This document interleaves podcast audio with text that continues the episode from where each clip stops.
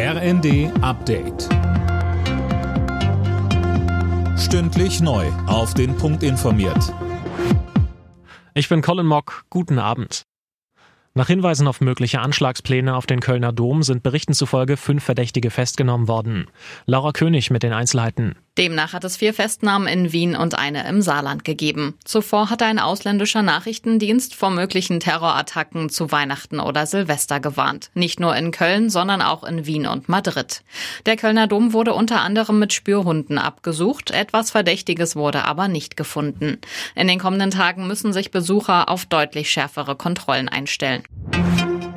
Die israelische Armee hat ihren Bodeneinsatz im Gazastreifen nach eigenen Angaben nochmal ausgeweitet. Wir dringen in die Hochburgen der Terrororganisation Hamas vor, sagte ein Armeesprecher.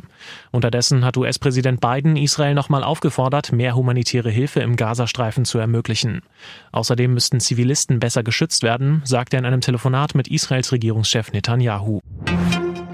Der Dauerregen hat die Hochwasserlage in weiten Teilen Deutschlands verschärft. Im Einzugsbereich der Mittelgebirge gibt es bereits Überschwemmungen. Einzelheiten von Finn Riebesell. In Sachsen-Anhalt und Niedersachsen führen alle Bäche und Flüsse aus dem Harz Hochwasser. Die Talsperren sind voll und müssen teilweise abgelassen werden. Im Weserbergland hat die Weser in allen betroffenen Bundesländern die höchste Warnstufe erreicht. Entlang des Erzgebirges haben Sachsen und Thüringen mit hohen Wasserständen zu kämpfen.